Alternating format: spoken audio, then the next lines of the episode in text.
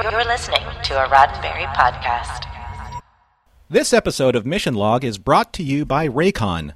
Take 15% off their products at buyraycon.com slash missionlog. That's it. You get 15% off your entire Raycon order, so feel free to grab a pair and a spare. That's 15% off at buyraycon.com slash missionlog. Mission Log, a Roddenberry Star Trek podcast, episode 388 Sons and Daughters.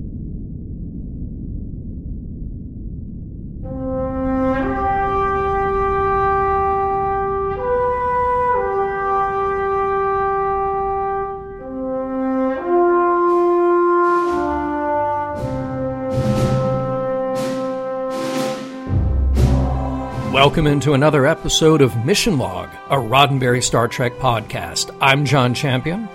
And I'm Norman Lau. Each week on Mission Log, we take a long, personal look at an episode of Star Trek, sizing it up, trying to figure out its place in our lives, and how we can bring it back into the family. This week, Sons and Daughters. The one where it's just a feel good family reunion from beginning to end. Nothing else to see here. Pretty much, uh, Norman, I'm just going to call it the Waltons in space. I would probably agree with you, with the exception of that I don't. And you might want to rewatch this episode to maybe get a better idea of what this episode's about. But let me tell you something, John. While you do that, and I'll give you like the 30 seconds to do that, while I get everyone up to speed on how to contact us. Mission Log is a conversation about the stories of Star Trek, so that's why we want to hear from you.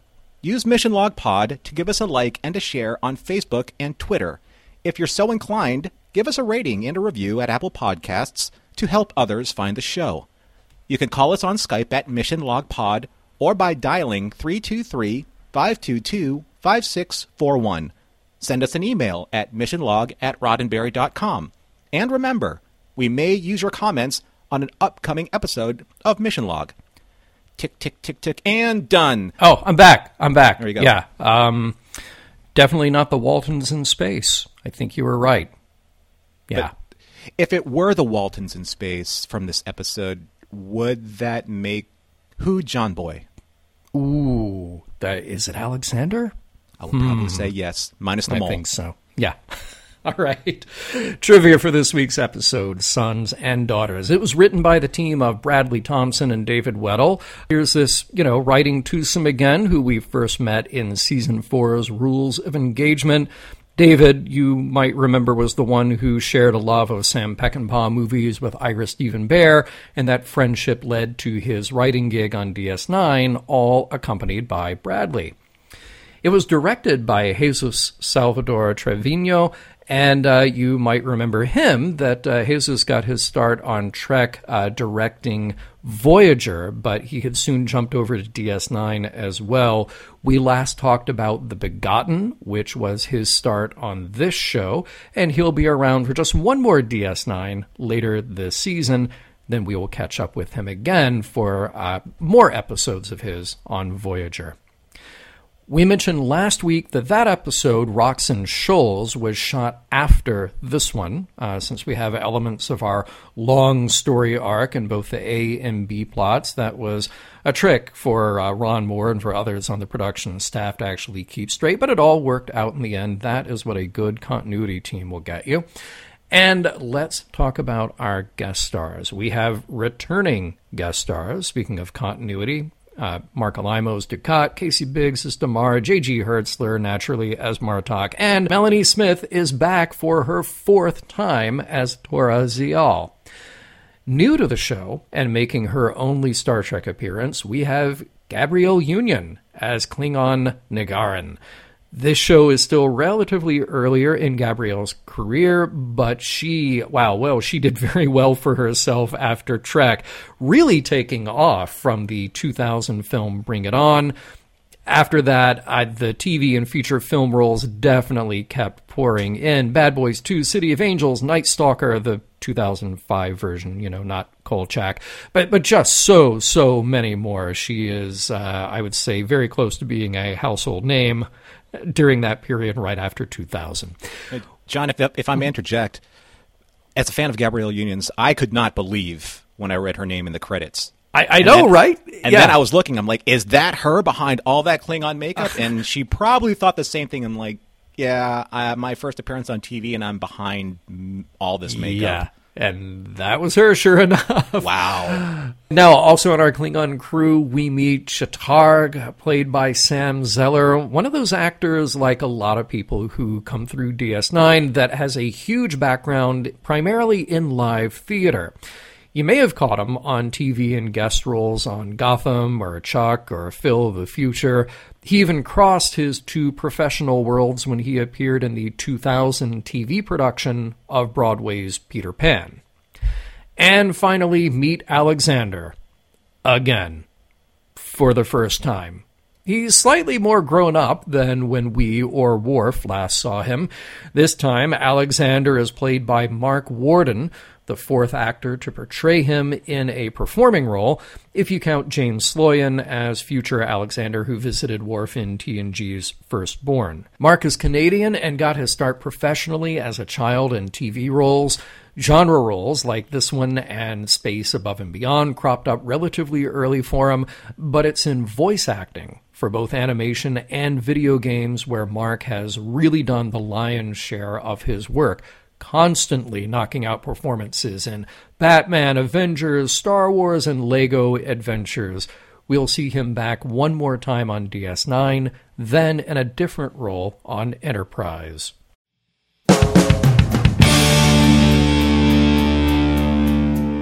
According to my data banks, the only thing that Klingons and the Waltons have in common is that Jerry Goldsmith wrote the music for both of them. Prologue. Opening on, oh, hey, it's uh, Worf and Dax taking some personal time somewhere on the IKS Rotarran as they and the rescued Defiant crew race back to Starbase. There's a little good natured bickering about wedding details, but that's par for the course. After arriving, Sisko says his goodbye, and General Martok prepares for their next mission, which will include some replacement Klingon soldiers to fill their ranks. These are young, untried Klingons eager to prove their worth, and among them is someone Worf knows Alexander Rozhenko. Act 1. Checking in at DS9, Kira and Odo are still trying to figure out what their new resistance will look like. Jake wants a part of it too, but they're remaining tight lipped in front of the young reporter. Kira has to head off to meet Gul Dukat anyway, who is due to arrive soon. He does, she's there, and her angst turns to happiness when Dukat presents Tora Zial, who has come back to the station with him. He insists that they all have dinner together later. The Rotarran has embarked on its new mission, escorting a convoy through dangerous space, fending off any Dominion attack. Martok charges Worf with getting the new crew members in order, like that new guy, Alexander. The general wants to know why Worf never mentioned him before, and all Worf can muster is that they are not close. And when Alexander showed no interest in becoming a warrior, he was sent to Earth to live with his foster parents and find his own path. Worf promises to find out why he joined the Klingon Defense Force and train him to be a warrior. Later, Alexander stops by Worf's quarters, and it's definitely not the happy reunion either of them may have thought possible. Alexander isn't forthcoming about anything, least of which is his decision to join the Force. Worf can only snap that he expects twice out of him than he does the others. Dismissed. Act 2. Before dinner with Dukat, Kira stops by to tell Ziyal that she's not coming. But she wants to know why in the world Ziyal would come back to the station from studying on Bajor. She felt out of place, a Cardassian in a place where she wasn't accepted. She needed to come back to the only place that felt like home, and she had betrayed her father. Whoa, whoa, wait a minute, Kira reminds her. Dukat betrayed you. But he's family, and they talked it out. Okay, so Kira will come to dinner if only to support Ziyal. With the Rotarran catching up to the convoy, time for us to join the crew in the mess hall. Oh, sure, Alexander is getting a warm welcome, even has a seat reserved for him by an older officer named Ch'Targ. He's being a bully. taunting Alexander about his tastes, his background, his father. You can see where this is going.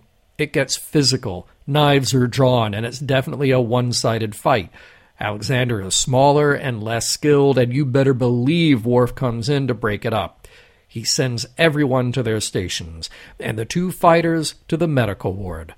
On his way out, though, Ch'Targ asks Worf if he'll fight the Jem'Hadar for his son as well. Act 3 Dinner with the Dukats must have been all right. Here's the Gul, his daughter, and Kira hanging out afterward, admiring Tora Ziyal's artistic talent. She submitted her work to the Cardassian Institute, and she got a very positive response from its head. Ziyal wants to show that art surpasses the divisions of the Cardassians and Bajorans, and even here in this moment, Dukat and Kira are finding common ground in their admiration. Back to the Rotarran, where Martok is having a drink with Worf. Yeah, he heard about the fight in the mess hall, and he is questioning Worf's ability now to do his job and be a father. Like, number one, don't fight your kid's battles for him. The conversation interrupted by a call from the bridge. There's a Jem'Hadar attack ship bearing on them battle stations. Nobody can see the attack ship. Sensors show that the Jem'Hadar have fired weapons, but they can't see the torpedoes either. Nothing to do but brace for impact and hope they survive. Three, two, one, nothing. Alexander made a mistake. It was a battle simulation that he forgot to reset at his station on the bridge. He's humiliated. The other Klingons are amused at his expense. When Worf tries to step in, Martok holds him back, though. It was a mistake Alexander will never make again. They'll be on their toes from now on, and the others might be accepting him after all. Only as the ship's fool, Worf replies. Act 4 Dukat just seems to be getting better and better. He's in the conference room on DS9 promising the Bajorans replicators and a show of good faith given the newfound peace with the Dominion. When that meeting adjourns, Dukat informs Kira that the Cardassian Institute of Art will be exhibiting three of Tora Ziyal's drawings. In celebration, he'll throw a little reception tonight in his quarters and wants Kira to attend. Later, he sends Kira a beautiful purple dress that she opens and holds up to herself in the mirror in her quarters and immediately becomes disgusted. She goes right to Dukat, returning the dress, saying she wants nothing to do with him, ever. Moments later, Ziyal steps out from her room, and her father presents her with this beautiful dress that he just got for her to wear to her party tonight. Catching up on the Rotarran, here's Worf now trying to teach his son how to use a bat'leth, and it's not going very well. At all. Alexander is just not cut out for this, and Worf is calling him out. Why is he here? Why is he trying to be a warrior? But Alexander just says if the Jem'Hadar kill him, then he'll be dead. And that's that. Worf, giving up, leaves. But Alexander stays in the training room, trying to use his bat'leth, still with no skill. The next one to enter is Martok, who sizes up the boy this time and wants answers. Why is he here? No, really, why is he here? With no satisfactory answers coming, Martok tells Alexander that he is to be transferred off this ship and onto a transport ship. With this news, and knowing the request came from Worf, Alexander storms into his father's quarters. This time, the conversation is a little more real. Worf abandoned him for years, and now that he's here, Worf is trying to get rid of him again. This tender moment interrupted by a call to battle stations. Act 5. Okay, this time it's not a training exercise. There really are Jem'Hadar ships attacking, and the Rotarran is taking a beating. Alexander is still green, but he's trying at least to keep up from his station while Martok barks out orders. They make some headway against the multiple attack ships, but in the midst of the battle, there's a plasma leak. Alexander volunteers to fix it, a dangerous task, and Ch'Targ goes with him. While the Rotarran fights off the Jem'Hadar, oh, look at that. They just slow down and let the other guy get in front and then fire. Okay? But what about Alexander? He and Ch'Targ were successful. They secured the impulse injector, but somehow Alexander managed to lock himself in a corridor by accident because he's not very good at starships. Once he is freed by Ch'Targ and the others, Worf takes him away.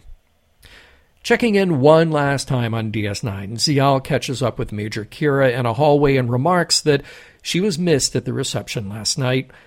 A defeated Kira says she knows why she couldn't be there, and Ziyal just wants to not have to choose between Kira and her father. Kira makes it easy, though. There is no choice. Dukat is Ziyal's father, and then Kira walks away. What now of Alexander? Worf promises that from now on he'll stand by his son, and in doing so, welcomes Alexander in a blood ritual into his new house, the House of Martok, with the patriarch himself there to welcome him in. The end. Nicely summed up, John. And I Thank think you. that we have a lot to say about this episode because it has brought out many of the feels, but let's kind of like take this one step at a time. And I, that's the only way to do it. so we're going to take a deep Yeah. breath and get into observations. But I really, you know, I, I thought that this episode started off uh, interestingly enough. I mean, I'm sure it did for Michael and Terry, who had to start off with a somewhat of a love scene. Have we started out an episode of Star Trek with a makeout scene? Not that I can remember. Um, maybe we have, may, maybe like a maybe a Sisko Cassidy Yates moment, but but this one, th- this had a little passion in it. I gotta we say, did have one episode where I think Yeah. the censors cut it short, but it was Sisko and Cassidy in bed with Oh, triangular course. pillows. Yeah, because yeah. that sign, you know. Yeah, but I, I yeah, yeah, Space space, pillows. pillows. yeah, yeah. I, I can't remember though if we started the episode with that or not. But, but this, uh, boom, they just start with the with the drama right there. And and, and I, I will say though that for a guy with a great sense of humor like Worf.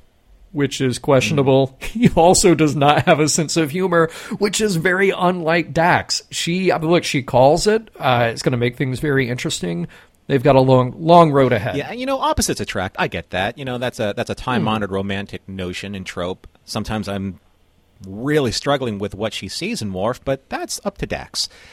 But I do love Yeah. that Yeah. there's a and Terry plays this off so well when when Worf says, and there's one more thing, and she's like, please not about the wedding, and when he says it's about the wedding, her head just slumps. Like, oh my god, please no. And I think a lot of us out there were pretty much feeling the same thing. We're like, come on, man, really?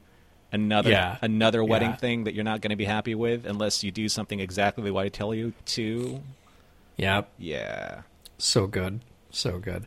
Um, uh, some other fun stuff because we really leave a lot of that crew behind after the uh, first few moments of the episode. Will be a little bit of Bashir and O'Brien, and I do appreciate O'Brien talking about looking forward to getting Starfleet field rations again, like freeze dried peaches.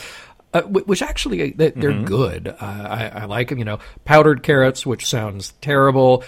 I do feel like there's probably a replicator on board that starbase, so he won't be eating that for very long, I don't think. And it was funny to hear the call out to the singing. Because, you know, they used the singing to great effect mm-hmm. before in DS9 on the Rotarran. But here it's kind of funny. Like, you can just imagine that this is something that happens several times a day. And they're just like, okay, all right. What exactly is a powdered carrot? I, I don't want to know. It's like it's like carrot Yeah. spice or something. I don't know. I, You know those two, those two at the beginning, because of the way they were seated, they kind of reminded me of like Statler and Waldorf from the Muppets. Just Oh, out. Like, sure, hey, look at those Klingons! Ah, hey." You know those two guys. My favorite line in this episode came very early, and that's when Martok said, "I'd give my good eye for a plate of fresh gagh." Oh my God, JG kills that line. So funny. he's look we, we might get, get be uh, giving it away. He's got all the good lines in this episode. Uh, but he delivers that perfectly and i love see I, I love that the writers here sense the opportunity for a well-placed joke like that. They're like well he does only have one eye. Let's let's make use of this you know? So good um Eh, well, eh, and and speaking of Martok, I mean, in his good lines, when a father and son do not speak, it means there is trouble between them. So obvious, but there's Martok basically just summing up everything about Worf and Alexander. See also Sarek and everybody else. uh, but yeah, yeah, Uh, yeah, I was like, Uh. like, yeah, of course, right? Uh, yeah, yeah. and and we're not really like totally surprised that Martok has never heard of Alexander. I mean, he did say to Worf, "We've shed blood together, we escaped from a prison together, we've drank together, we've done everything together, and you've never told me about your son." Hey, I, he, even knows that Worf had a brother uh, who they just made disappear. So this is like a thing that happens. So, I guess so. Yeah. yeah. Um, as you can mm-hmm. tell, folks, the, the, the steam is ramping up just a little bit. the news cycle must be slow on Deep Space Nine because Jake is trying to find any way to keep himself occupied, looking for a job in the Resistance. You know, it, it, it's interesting. That scene I thought needed to have a little bit different element to it. I, I can understand Odo and Kira's reticence for a number of mm-hmm. reasons. He's the kid. He is their former commander's son. He is a journalist, so that makes him vulnerable. There are many reasons to be reticent there. What I was surprised we didn't get out of Jake is a little more earnestness just because he is fully aware of the political situation and and is probably building up some resentment and anger about it. His father's been taken away from him. This he should absolutely want to be there. It, it seemed like that moment was played a little bit almost like a kid looking for adventure or the kid reporter looking for a Yeah. story. Um, I I feel like there was another element that could have Well, been kind there of too. like so you have you have Odo and Kira, you know, they're meeting clandestinely, you know, in Quarks, and all of a sudden he's like, "Hey guys, can I join the Resistance?" Shut up. I mean, I mean, I mean, I mean, I know. join the Resistance. Right. Yes. yes. Yeah. They they need to work on their code words Yeah. early. like do that now. Yeah. Uh. Yeah.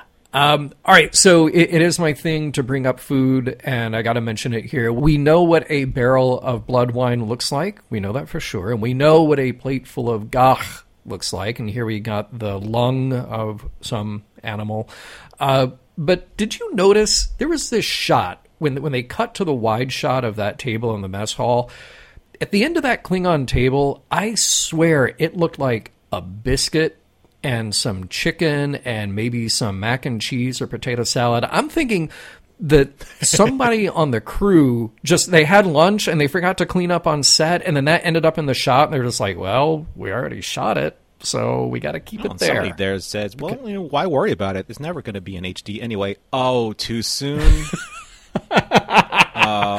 But that looked good. Whatever's on that plate looked Yeah. good. So, you know, catering on DS9 on set doing great. Yeah. so there's that bit where where Kira's supposed to meet Dukat, and then Quark says you should change your uniform, and then she finally gets there and she's wearing her uniform, and then Damar says you're Yeah. out of uniform.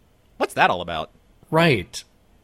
Yeah, I mean, it, it seemed like they were expecting dress uniform, like when you're greeting a dignitary. But that's yeah. I mean, she's in mm. uniform, the uniform we always. Well, see. I mean, I would it would make sense if Damar says no, she's out of proper, you know, dress attire or mm-hmm. something. yeah, right, right, But- right. but she, right. it's not like she Yeah. was wearing pajamas, you know. She was wearing she was wearing her uniform. So yeah, Exactly, exactly. Yeah.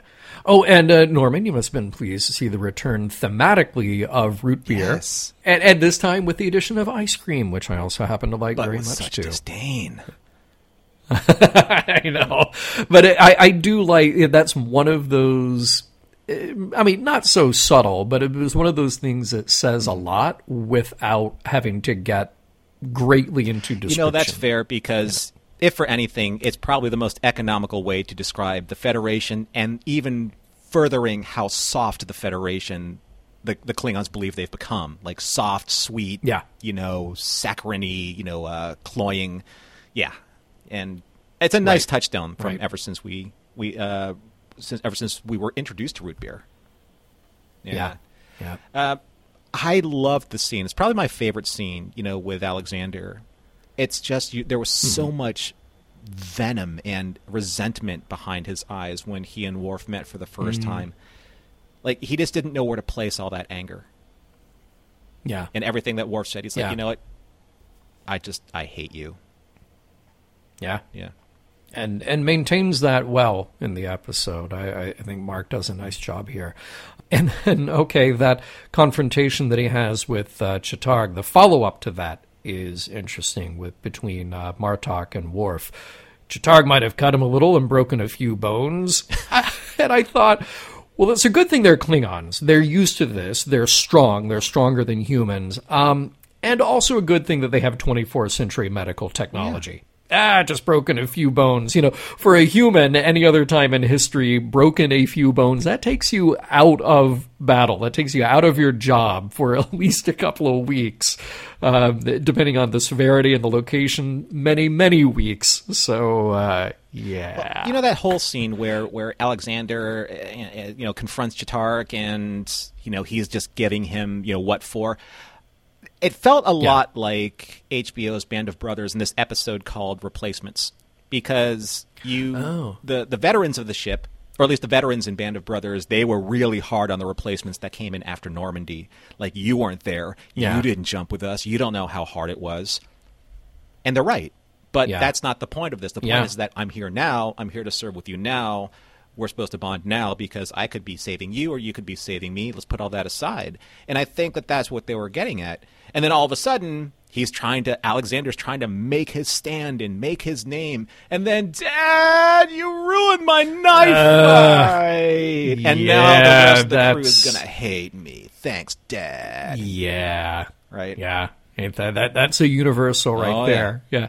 No, I, am glad that you brought up Band of Brothers and and drew a war parallel there because that's something that I think this episode and, and, honestly a lot of the episodes that we've gotten so far, not just in the Dominion arc, but as they use uh, the Cardassians for you know stand-ins for Nazis or other fascist regimes, uh, they do pull a lot from historic moments, and it may not be specifics, but thematically historic moments. And there was one that uh, I noticed here that really uh, stood out to me, and, and that's just the the scene with the dress, you know, uh, with Dukat manipulating Kira. I, I, know that there have been moments in history and in film when uh, the, they'll depict something like uh, whoever the, the Nazi or the stand in bad guy is using what they've plundered to manipulate somebody. It is not out of the, the question of historic realism, but it's also something that's been used in entertainment tropes as well. And interestingly, the one that I thought of, maybe because it's one that I've watched more recently, is in the movie To Be or Not to Be.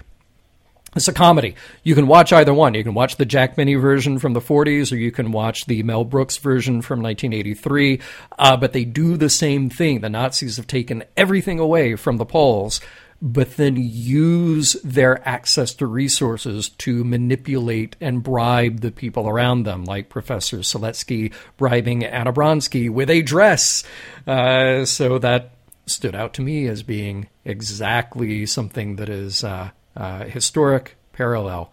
Oh, uh, uh, by the way, uh, as we were talking about people sort of uh, getting hurt and uh, beat up and cut, and then bones broken, etc., um, I do have to say that whenever in a movie or a TV show there's some kind of a blood ritual of characters drawing their own blood with a knife, first of all, that hurts.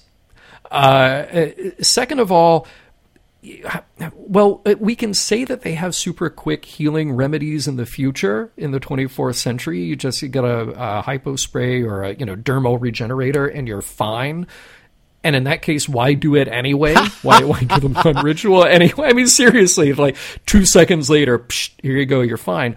But imagine every time you did this, now you got people walking around with bandages, a sore hand, maybe a sensitive spot on their palms, so they're not very good at their stations anymore. It's just they're no good for getting back I heard to this work. is why they outlawed high fiving on Klingon ships.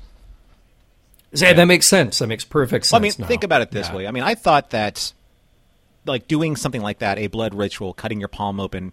I thought it was an interesting touchstone, but think about how many times we've seen them do this in Star Trek. I like they would have ridiculous amounts of scar tissue. I don't think that the Klingons would be like, yeah, uh, here, here's my knife, hand me a towel and a dermal generator. So or generator so that I can take care of this so it doesn't leave a scar. This won't scar. Let's, I just cut through my glove. Oh my god, I just got these. Uh, right. You know the tar the targs the targ hide was so supple and I just ruined them.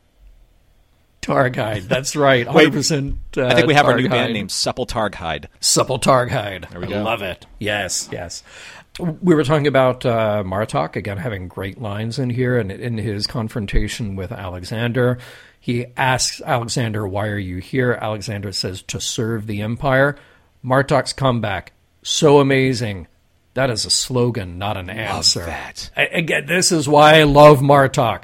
This is why I absolutely Yeah. love him. Oh, What a yeah. breath of fresh air he was in that scene. Yeah, yeah, absolutely. And uh, oh, by the way, from a production note here, you know that I love good special effects, and I very often will praise a show for good effects, especially on a TV budget where it's very challenging. The shot of the Rotarran slowing down and letting the Jem'Hadar pass was not good, in my opinion, in my humble podcaster opinion. Feel free to disagree with me if you like. I, I would much rather have something else happen. Don't know what that is, but given time, we could figure that out. Or honestly, just let it be an off screen moment.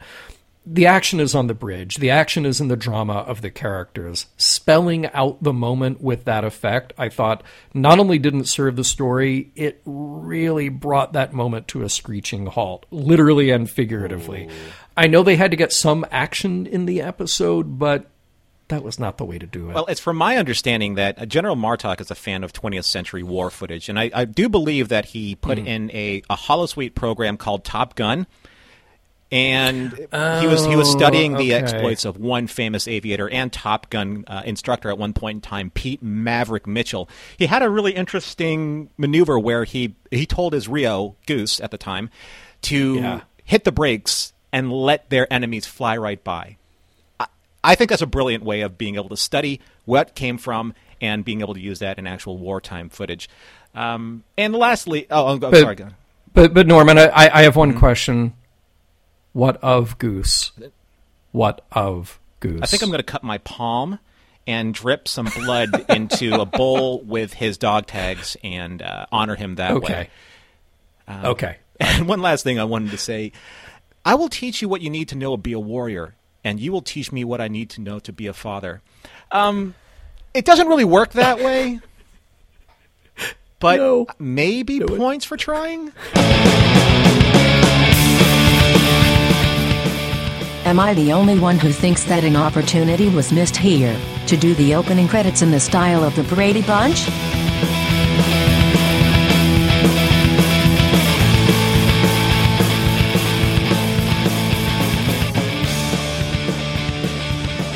You know, Norman, and everybody in the sound of my voice, um, I feel like I am always looking at a screen. I'm in front of the computer, I'm on the tablet, I'm on the phone.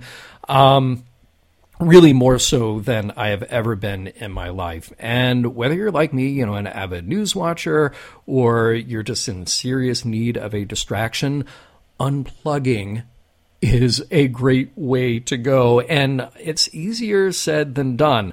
But one of my favorite ways to rest my eyes and still get content, because I want to be connected to news and podcasts and entertainment, um, I put in my Raycon earbuds and I listen to my ever growing list of podcasts and news programming when I go out for a walk or do dishes or do something active, do something out, and take my eyes away from a screen for a moment. I couldn't agree with you more, John. Uh, one of the things that's uh, new in the way that people are living nowadays is that they want to be connected and they want to be mobile because you can't just stay on the couch connected to something all the time. You want to walk around your home because pretty much that's all we're doing is walking around our home or our apartment or our dwelling.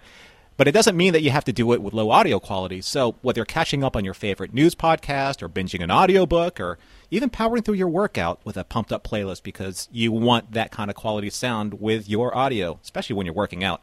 A pair of Raycons in your ears can make all the difference. I love my Raycons because they have great top top level sound quality when it comes to uh, voice clarity because I, I listen to a lot of audiobooks and a lot of podcasts, especially my own.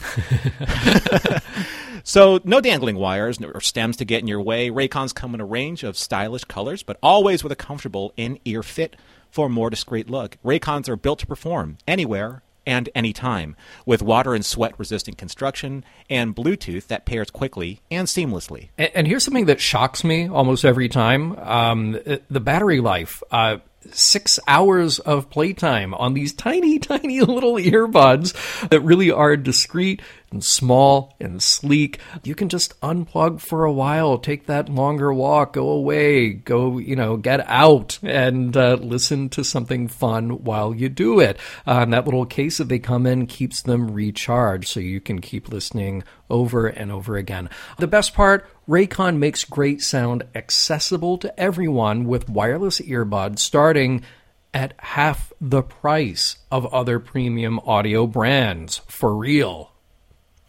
And now Raycon is offering 15% off all their products for our listeners, and here's what you've got to do to get it. Go to buyraycon.com slash missionlog. That's it. You'll get 15% off your entire Raycon order, so feel free to grab a pair and a spare. That's 15% off at buyraycon.com slash missionlog. Buyraycon.com slash missionlog. Norman, I words. Martok is the man. Yep. Martok really is. I, I think about this journey that we've been on with Worf since Next Gen, and it's been very interesting that Worf is the Klingon who is trying desperately to be Klingon.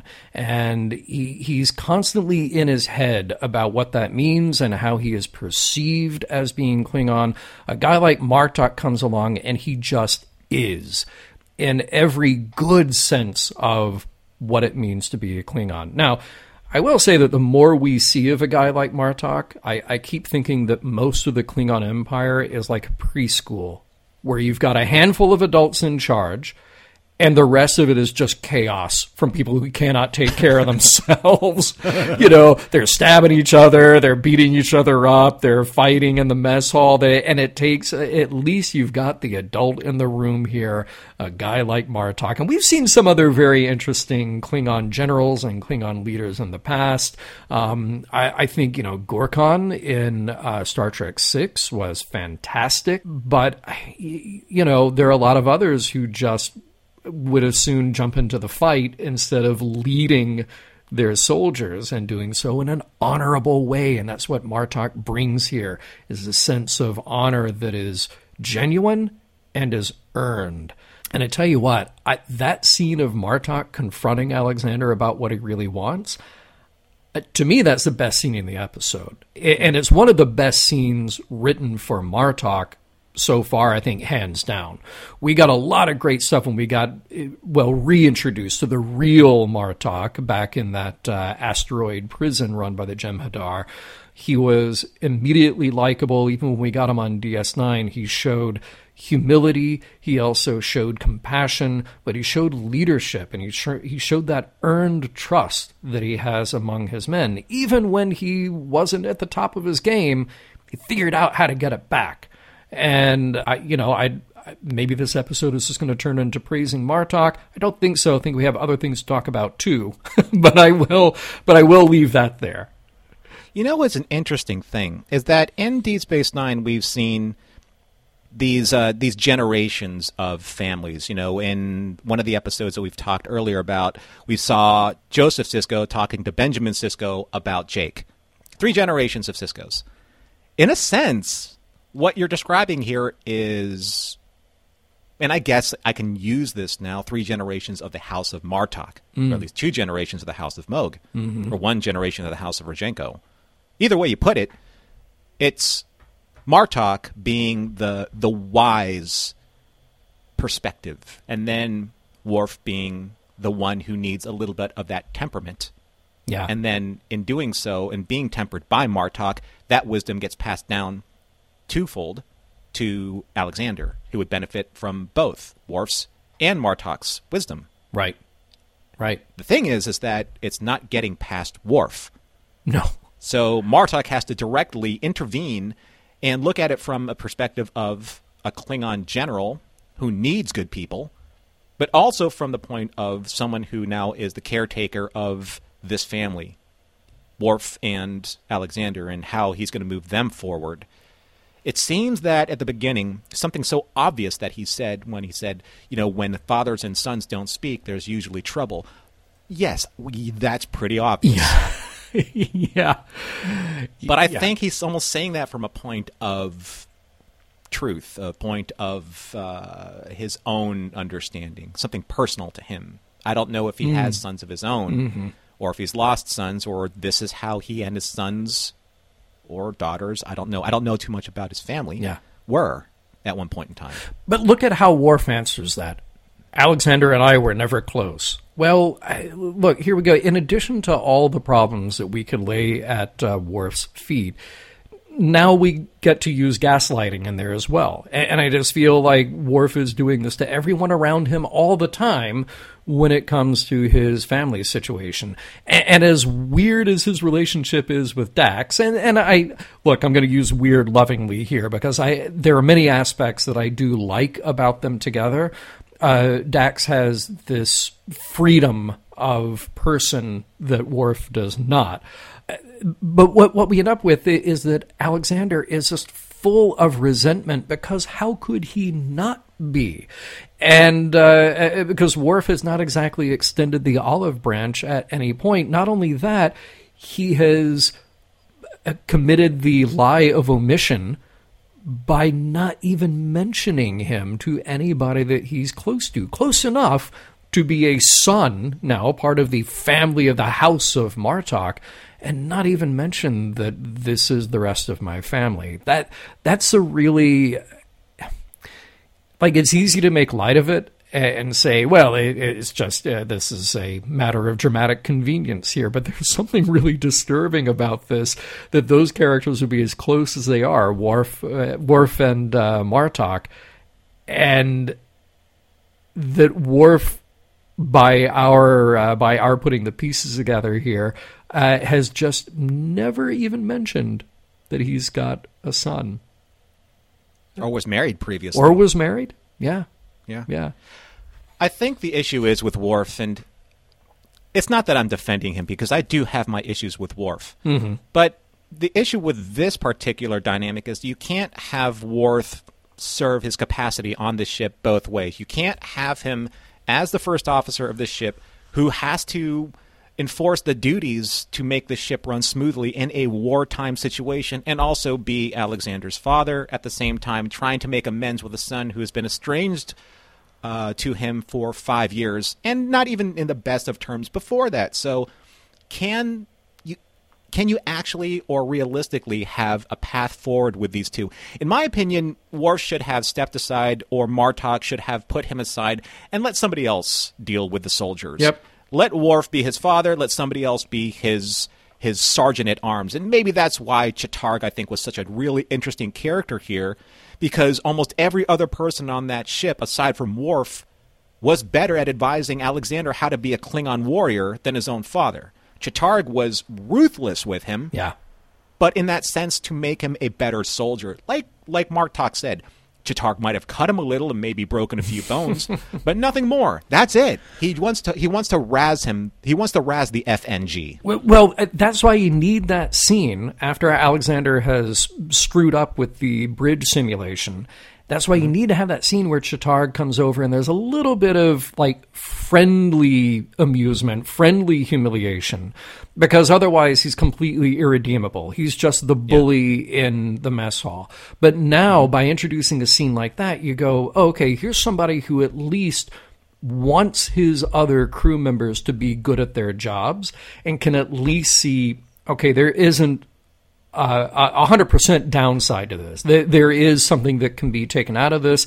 This is a learning moment for this kid.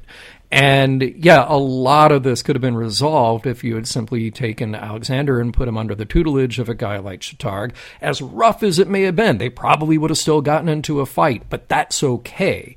Uh, given what their relationship is going to be anyway, given the traditions of, of you know the Klingon military anyway. But by forcing Worf into that corner, I, I agree with you. We got to cut him some slack there. If that's the only place we cut him slack, Yeah. Well, again, that was you know as soon as Worf gets you know, gains a little bit of ground, he kind of takes two steps back when he broke up the fight between Alexander and Ch'Targ because right then and there, that's where soldiers bond. They have to find that mm-hmm. way to be able to and that's I think where where Alexander maybe even like gained some ground, some respect from Ch'Targ because he did slice him. Yeah. And he's like, "Ooh, this kid's got some moxie. I kind of dig this, you know. Right. I'm not going to take it easy on him until dad shows up. And then I have to because management has just basically inserted its big management foot over labor. And now everyone's got to get back to work, Yeah. right? Right. And management dad, which is like the worst combination ever. Yeah. Oh, not good. Not good. Nope. Yeah. I- I- especially when he says, "Hey, don't bully my son." Okay. Watch. Everybody knows that Exactly. that, that uh, you're setting everybody up for failure here, especially the kid who's getting bullied. It's like high school inside of a bird of prey. It is. Well, It's like the worst. And that's why I go back to my opening statement here that, that Martok is the one adult in the room i- in a ship that would otherwise just run itself into the ground. The, the Klingon Empire has got to have at least a few functioning adults to bring it all together. Otherwise, they would never get anything done. Well, I'd like to shift the tone a little bit of from from Alexander and Worf to well, I mean not just totally shift because I find these two stories to be somewhat parallel to each other, and uh, I call this the 21st century version of the Parent Trap. So you have the A and B story, I think, line up a little bit here, where we see the children of these stories, Alexander and Ziyal, respectively, being gaslit by their parents or parental figures. In order for these parents or parental figures, quote unquote, Yeah. for their desires to be met. Right. So let's talk about Dukat and Ziyal. So Dukat basically uses Ziyal as bait, as currency, as a way to be able to insert his his authority, not just over his own daughter, but in many ways over Kira. Yeah. He's always trying to find some new angle to influence Kira for whatever psychotic reason that he has Right. and it worked up to a point in this episode because she almost wore that dress and bought into his charm. And he's so slippery about it. It's just um, it's just amazing to watch Marc Alaimo do that. But he wouldn't have been able to do that without Ziyal. Yeah, uh, he and- wouldn't have been able to do that. And that's the insidious nature of it, is that Kira genuinely cares for Ziyal. They did such a great job of establishing that relationship from early on and uh, putting Ziyal under Kira's care. Even though we haven't seen a lot of it, uh, that that's actually a success in DS9 where all those parts for us, the viewers, actually line up and go together very nicely. It's very believable what Kira's emotional investment is in all of this, which makes it even more disgusting the way that Ducata's simply using them to his own ends. Mm-hmm. and he almost did. And I was surprised that that Kira actually fell for it a little bit because earlier on in this episode we were seeing Kira and and Odo try and create a little bit more momentum for the resistance and you know she made her declaration in the previous episode that she is going to be a fighter now that she's going to drop all of this apologism for for the new masters of Terok Nor Yeah. and then all of a sudden she's like almost she's inches away from becoming that person again Yeah. Because of Ziyal. That's that's how Dukat understands how much power this girl has over Kira. Because I think in some way Kira still harbors some type of maternal protectivism of this girl. I don't know why. I mean, she only really knows her from the rescue, but she feels like this was her chance to be able to do something good for the children of that war, for the children of the occupation, and she feels responsible in an almost blinded way, blindsided way that allows Dukat to be able to maneuver just enough to be able to try and sway her over to his side. And that is exactly why something like uh, this dynamic of using the children as currency is so dangerous. It's so um, um, Machiavellian and so maniacal in, in, in that same sense. Yeah. Um, but conversely, though, and in a completely different way, Worf and Alexander. So there, have you? And let me put this. This I want to put this very sensitively because I don't want the emails. But when you really take a look at Worf's motivations in almost every one of his focus episodes, everything that anyone else brings to any type of relative uh, consequence always ends up being about him. It's never about the other person. It's always Yeah. about him. So I think that's just because Worf is just far too insecure Yeah. as a character that he projects that insecurity onto everyone in his life. Take, for instance, Jadzia and the wedding. His insecurities about the wedding end up being her problems, Right. right? His insecurities about honor, about being embarrassed by his own family, by his son, Right. that all gets projected onto Alexander. So everything he pretty much loathes about himself ends up being somebody else's problem. A problem that he basically just heaps onto somebody that he cares about. You know, I, I want to be, well, part of me wants to be generous here and think, wow, Worf is this tragic character. He, he's the man without a country, the man without a home.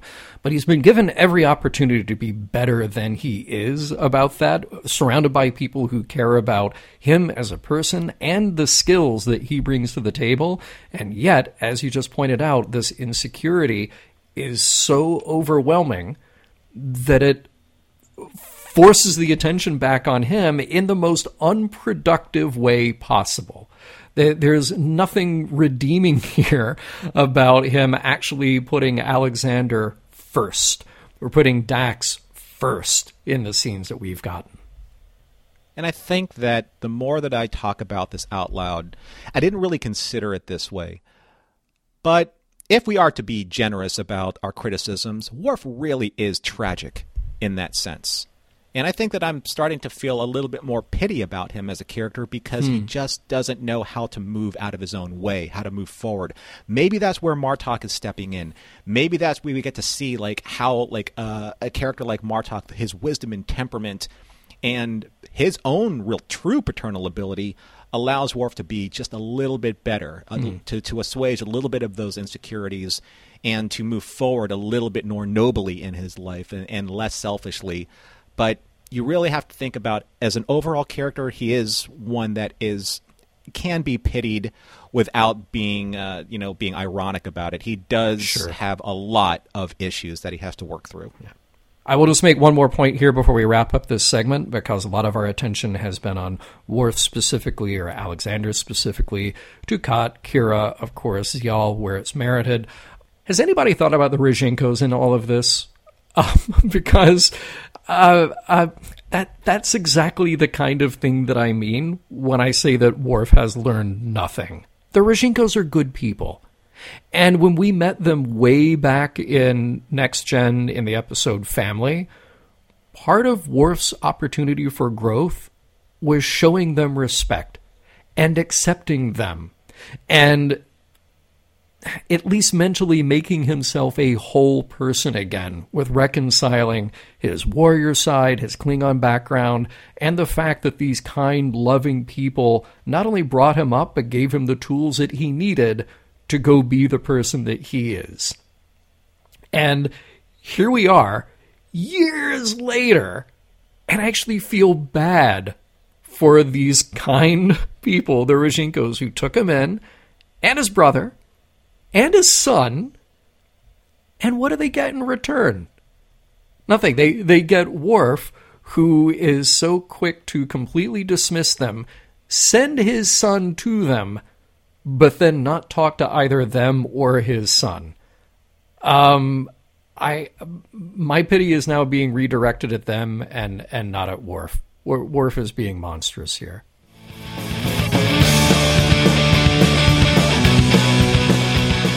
I am beginning to think that this episode might not have been about fun family hijinks after all. Let's see what Norman and John think.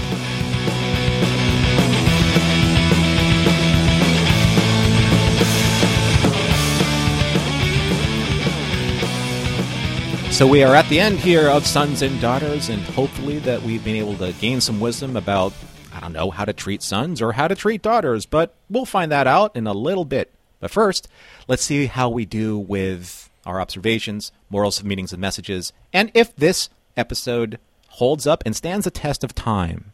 And let's start with you, John. Let's start with Does this episode hold up for you, and how do you feel about it? It depends on how you look at the episode. Is that a loaded It, it was, and I know it, it is the mission log question, but you know, this is a good episode that frustrates me immensely because taken completely out of context, you could go, oh, okay, look, you have an A and a B story that have similar themes, similar dynamics, an examination of, you know, tragic and difficult sides of some relationships. And uh, that that's noteworthy, it's valid, it's worth exploring in a show. And I like the idea of exploring again the personal side of what is happening during this war.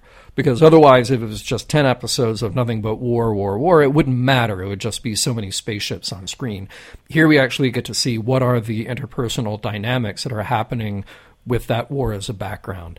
This is an episode that reveals even more of Worf's shortcomings in a very acute way.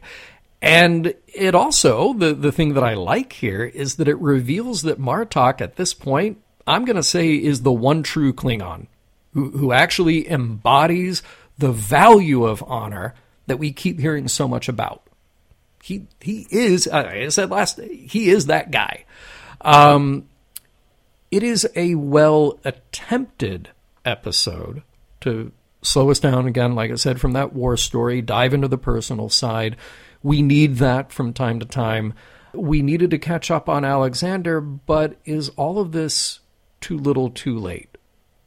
Is Worf supposed to come across as, in any sense of the word, some kind of a good guy here? And also, I'm really left feeling curious about what will happen with Ziyal and Kira, but I'm not curious at all what will become of Alexander. That that that's just you know a problem with what we've been given of Alexander so far and what we've been given of Worf so far and how well or how poorly they have built that relationship up. So if this was in an attempt to redeem the Alexander storyline, we haven't gotten there yet. Will we at some point in the future? Maybe. I, I don't know. But I do know that there was an attempt here to address a major oversight, and I feel like it just wasn't done well. And I'm going to circle back to it when we get to our morals, meanings, messages, because I feel like that truly is the, the biggest fault of the episode. It's like they sat down and said, you know what? We haven't addressed this character in a while. We need to do that. It's a loose end but then they stopped there and didn't really think through who are we going to redeem here? How are we going to redeem them? As opposed to just more of the same, where we come away from it going, wow, Worf still really has some problems. Again, I, at the end of the last segment, I wasn't trying to be too flippant about it at all. Like, seriously, we've been through family arcs with Worf before. We've been through supposed learning moments with Worf before.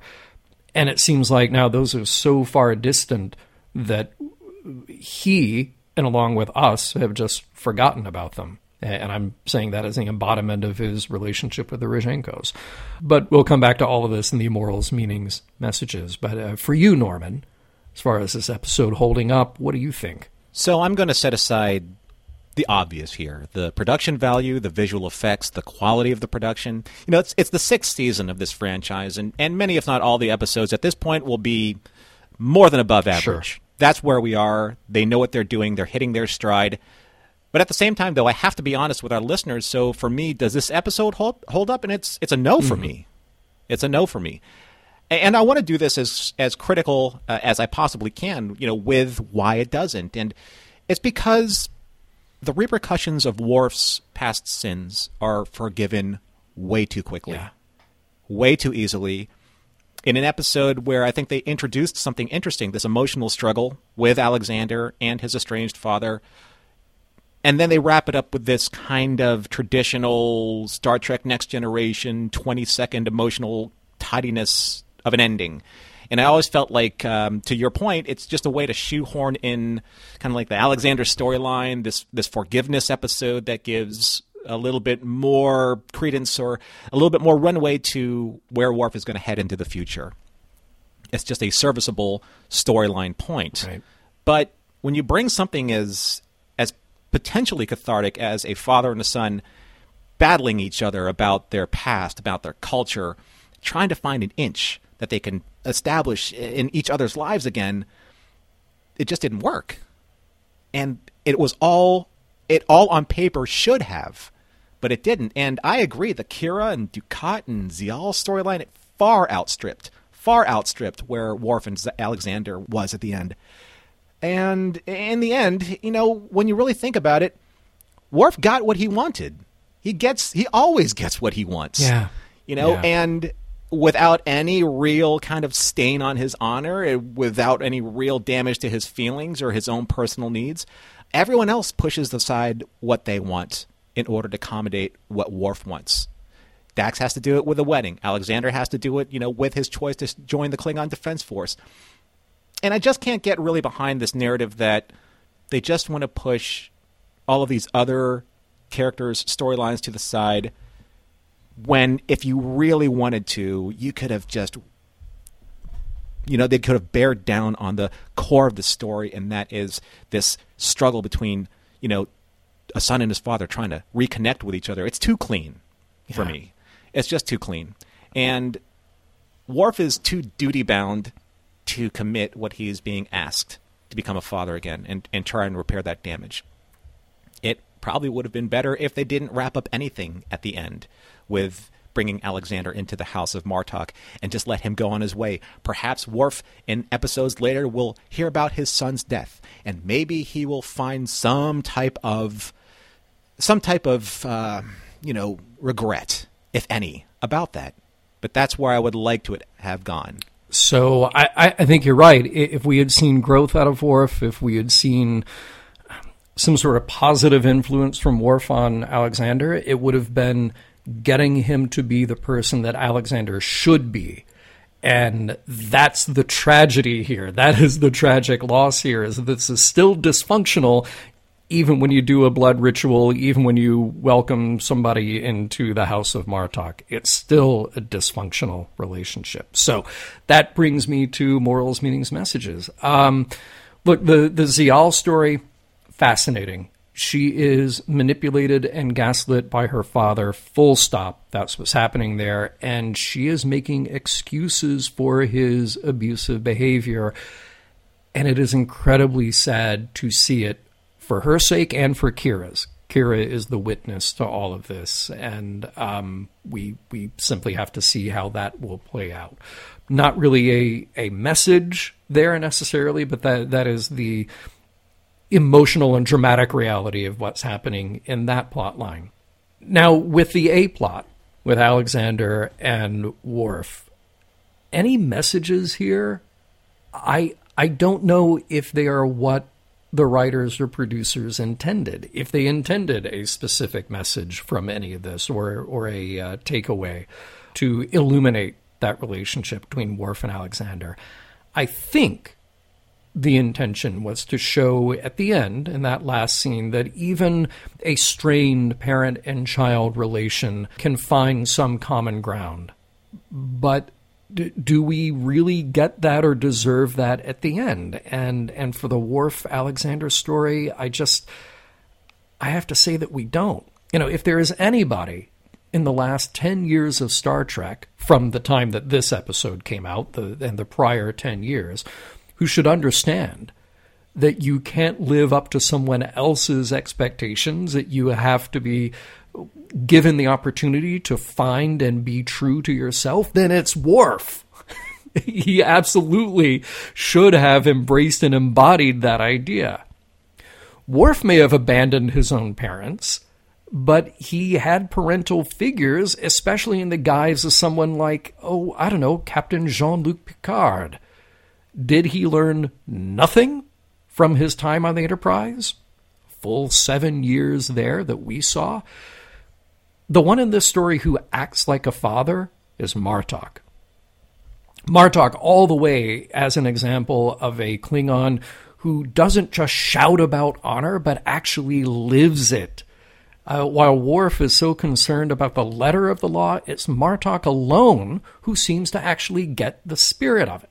I'm not happy with the resolution here. Not because it needed to have a happy ending, but I feel like the resolution here isn't true to the characters, and it isn't true to what the characters need.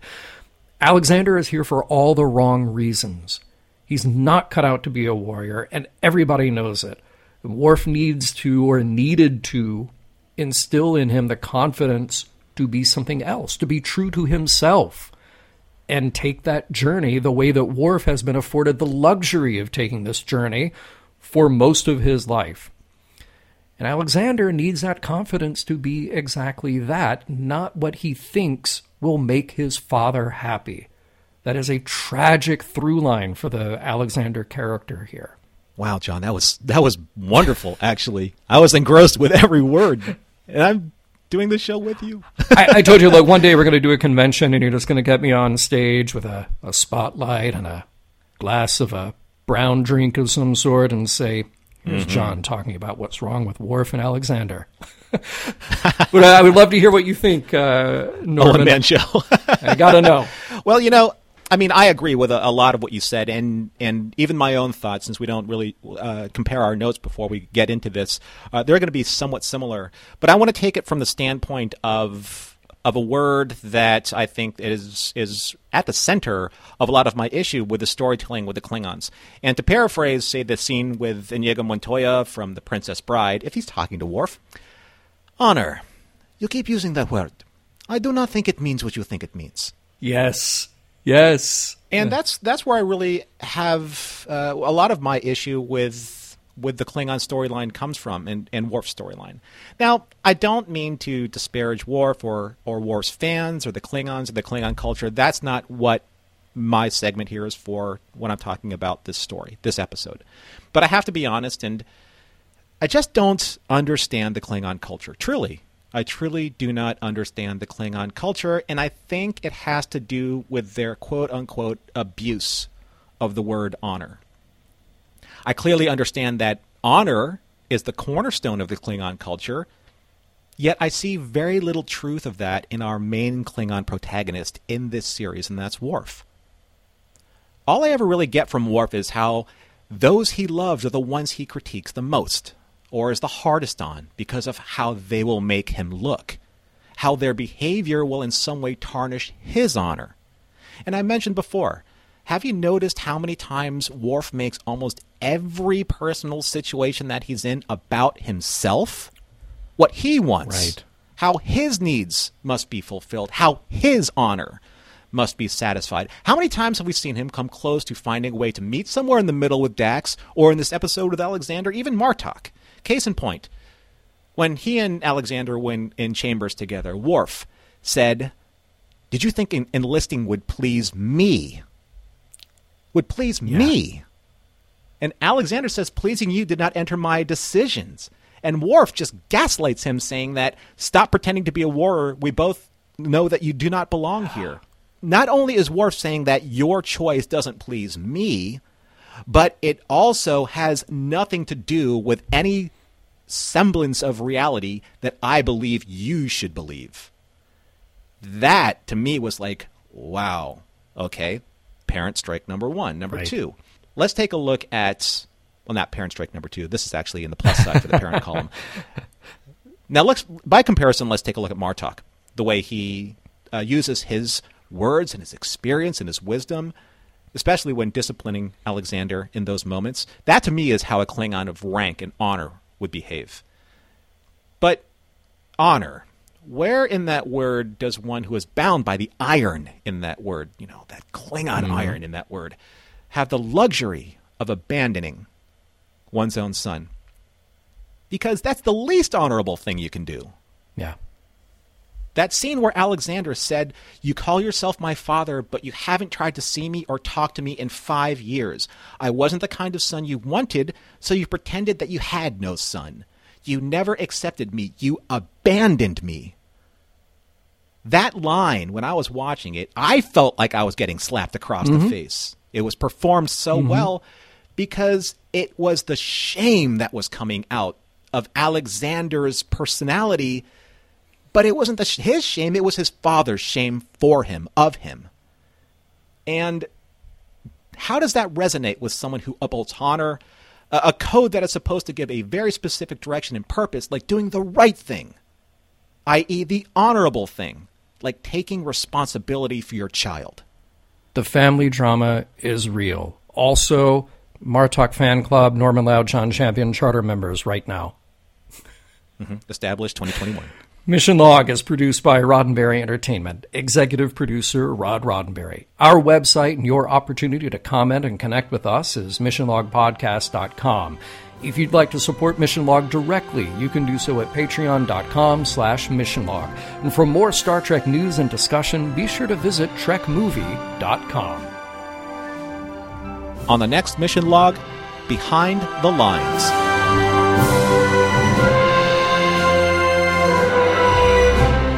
Some of the music for Mission Log provided by Warp 11, online at warp11.com.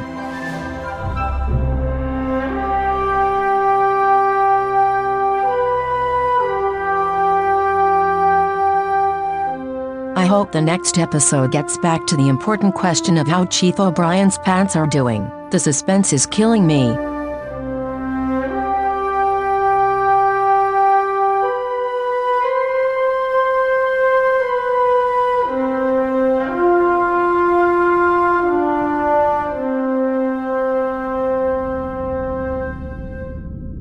End transmission.